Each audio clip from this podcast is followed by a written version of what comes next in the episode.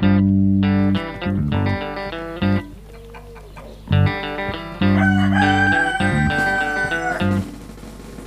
is the Get in My Garden podcast, episode 31, and we have Korean natural farming and soil food web expert Eric Weinert calling in from Hawaii, where he is a farming activist and former candidate for State House of Representatives. He has over a decade of hands on experience in the methods of Korean natural farming.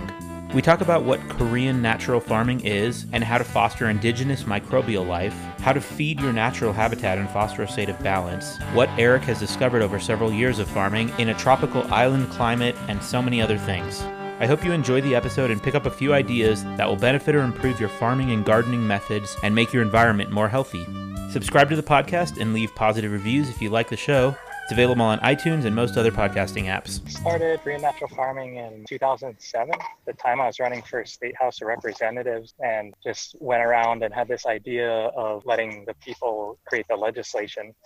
So I was going around meeting people and I realized, you know, I thought politics was our po- problem, but I realized it's more um, along the lines of people don't even know what they're going to eat tonight. And the poverty that, that I experienced was just, you know, really deep. So I, I really, at that point, decided to start farming and, and got into it and picked up natural farming really early. I was doing a little bit of composting, and then uh, my neighbor Ginger John was like, "Hey, check this stuff out called IMOs," and that's when I started to learn about indigenous microorganisms and Korean natural farming. That's awesome. I was looking at your website, a lot of great information on there. So, can you give an overview of natural farming? It's called Korean natural farming because it was developed in Korea. Is that right? What is different about it compared to other systems that people are using? In terms of permaculture, is a lot of what's happening above the ground, like how are my systems interact? You know, how how, how is the water going to flow over my land? And natural farming goes to think about, you know, what's what's happening under the ground. If I'm tilling the ground or I'm doing the soil disturbance,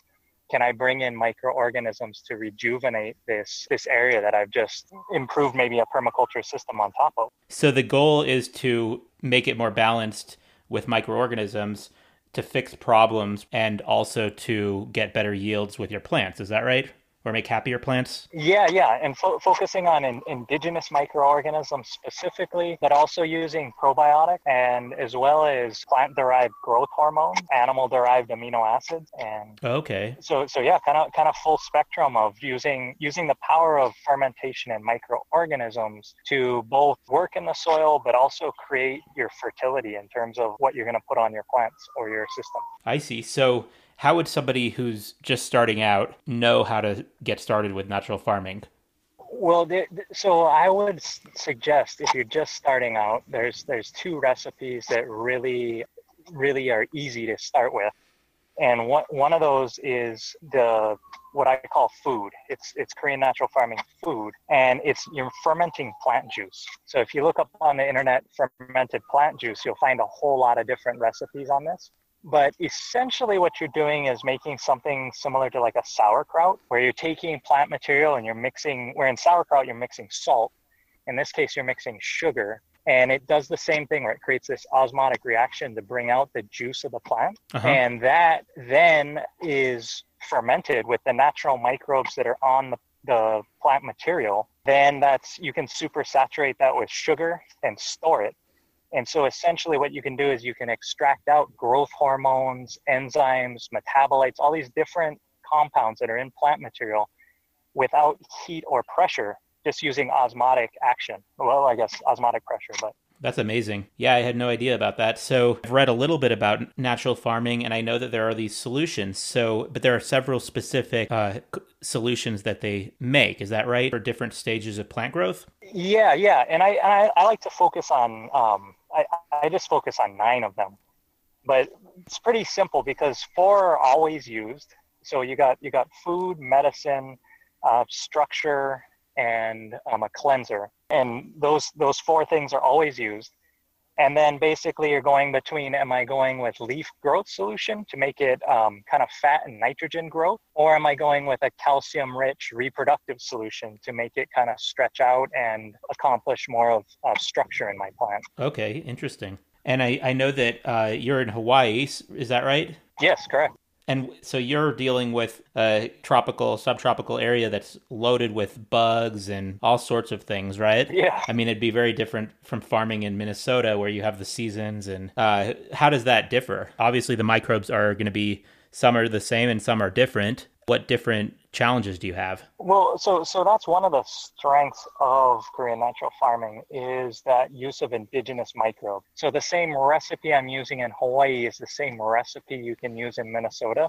However, the microbes that you're going to get out of there are going to be way different in Minnesota than in Hawaii. Okay. But if you follow the same process, you will be utilizing the best of Minnesota and I will be utilizing the best of Hawaii. Well, and how do you know that something? I mean, someone can start making their own beer or kombucha or something, and then a lot of different things can go wrong, and they'll get an imbalance. How would someone know if they've done it properly? Similar to kombucha, your your nose knows, your tongue knows, your eyes know. When you look at it, uh-huh. you can you can see. Okay, this you know, you smell your batch of kombucha and you're like, "Ooh, man, I don't know about that bad." Right. And, and same same with this. When you're working when you're working with the microbes, your your olfactory senses really um, for as long as we've been alive, it's been synchronizing with microbes to tell us about it because we don't want to get food poisoning.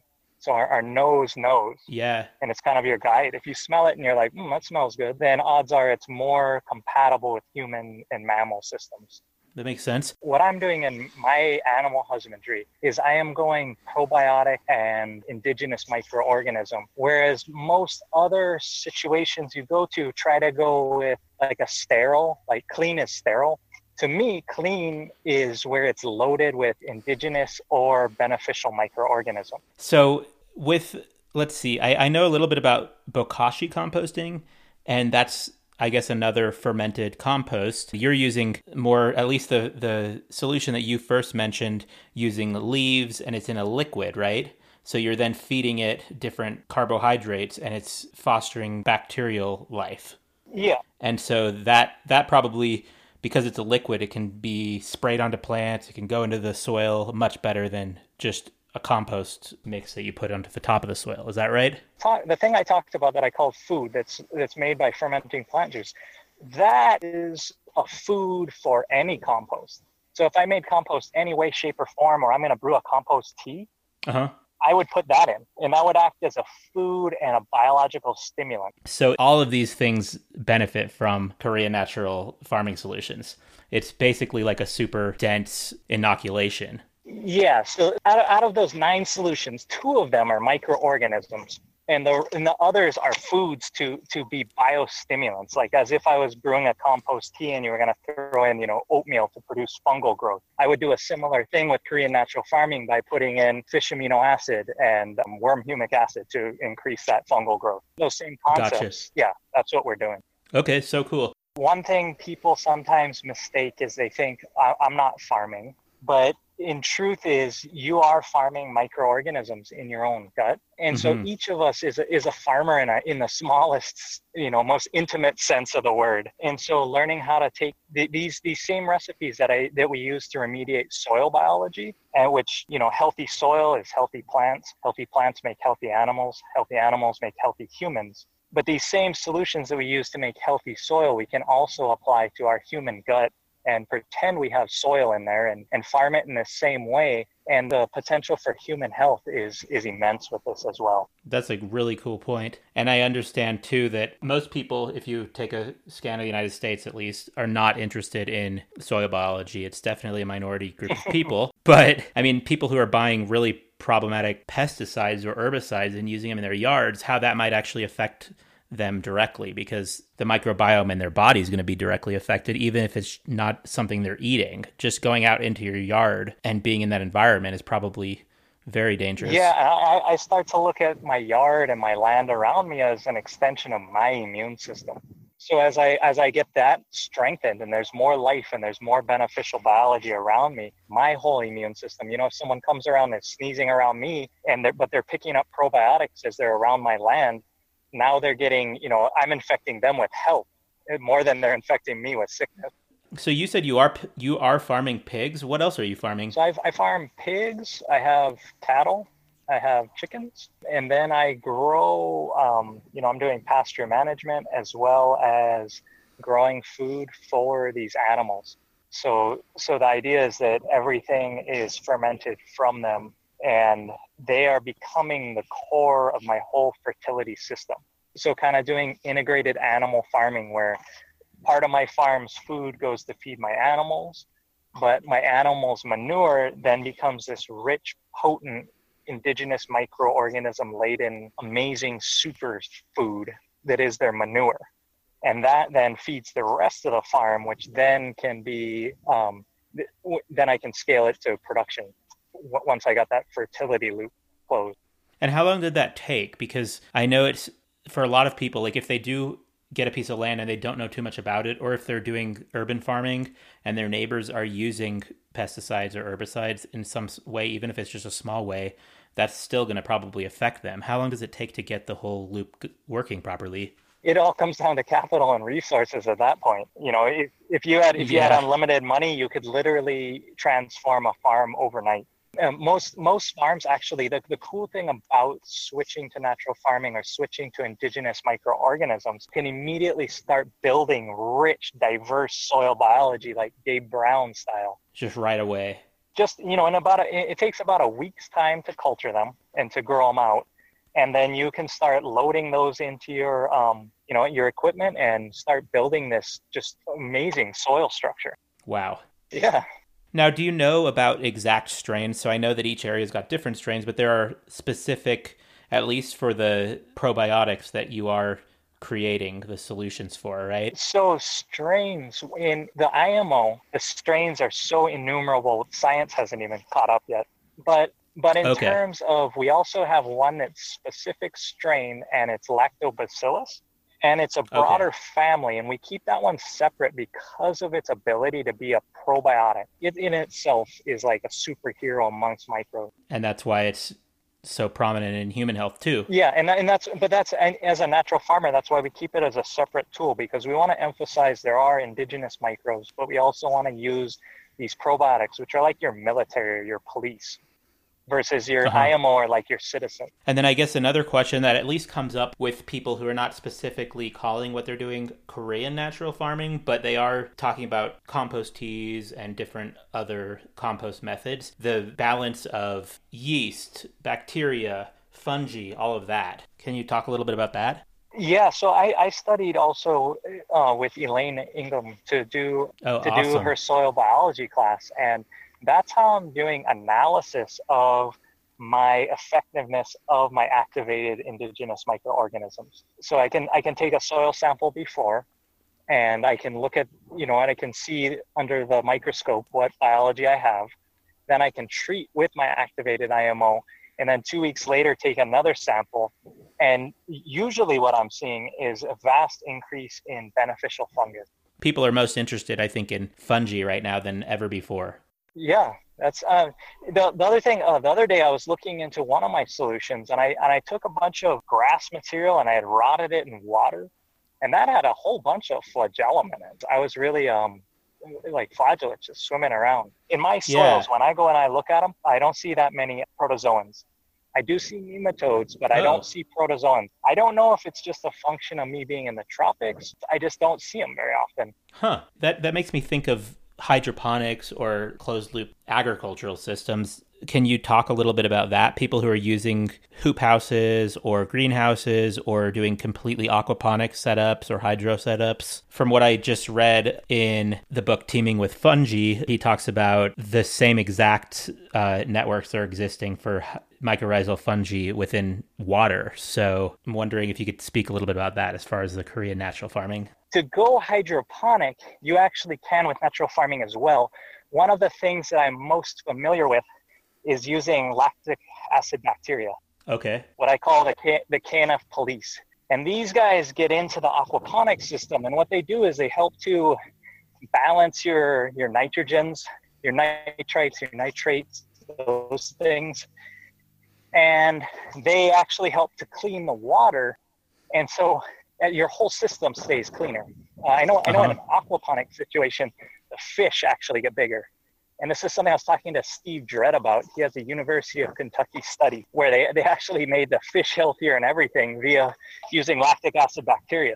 But I guess it would be a very small amount. compared to well the thing about lactic acid bacteria too is that it, it can get hungry and so if you put it in and there's no foods it, it'll it'll eat things out really quick the dilutions that we recommend are about 1 to 1000 for, for lactic acid bacteria. Wow. At that dilution it's fairly safe although i would say in an aquaponics environment always start more dilute than that. You're, you're never in natural farming it's it's always a good idea to start more dilute, especially in vulnerable systems because they are they are potent. Definitely. Uh, one other question I have is about the financial side of it. You did mention, you know, with the unlimited funds, you can do almost anything. But one of the benefits of natural farming is that anybody can do it, and the costs are so much lower if you do it properly. Is that right? Yeah, yeah. I mean, especially in Korea, where where rice hull is super abundant, they're able to do it really cheap for me here in Hawaii, what I've what I've done is I've taken the methods and made them like kept their purity and their integrity.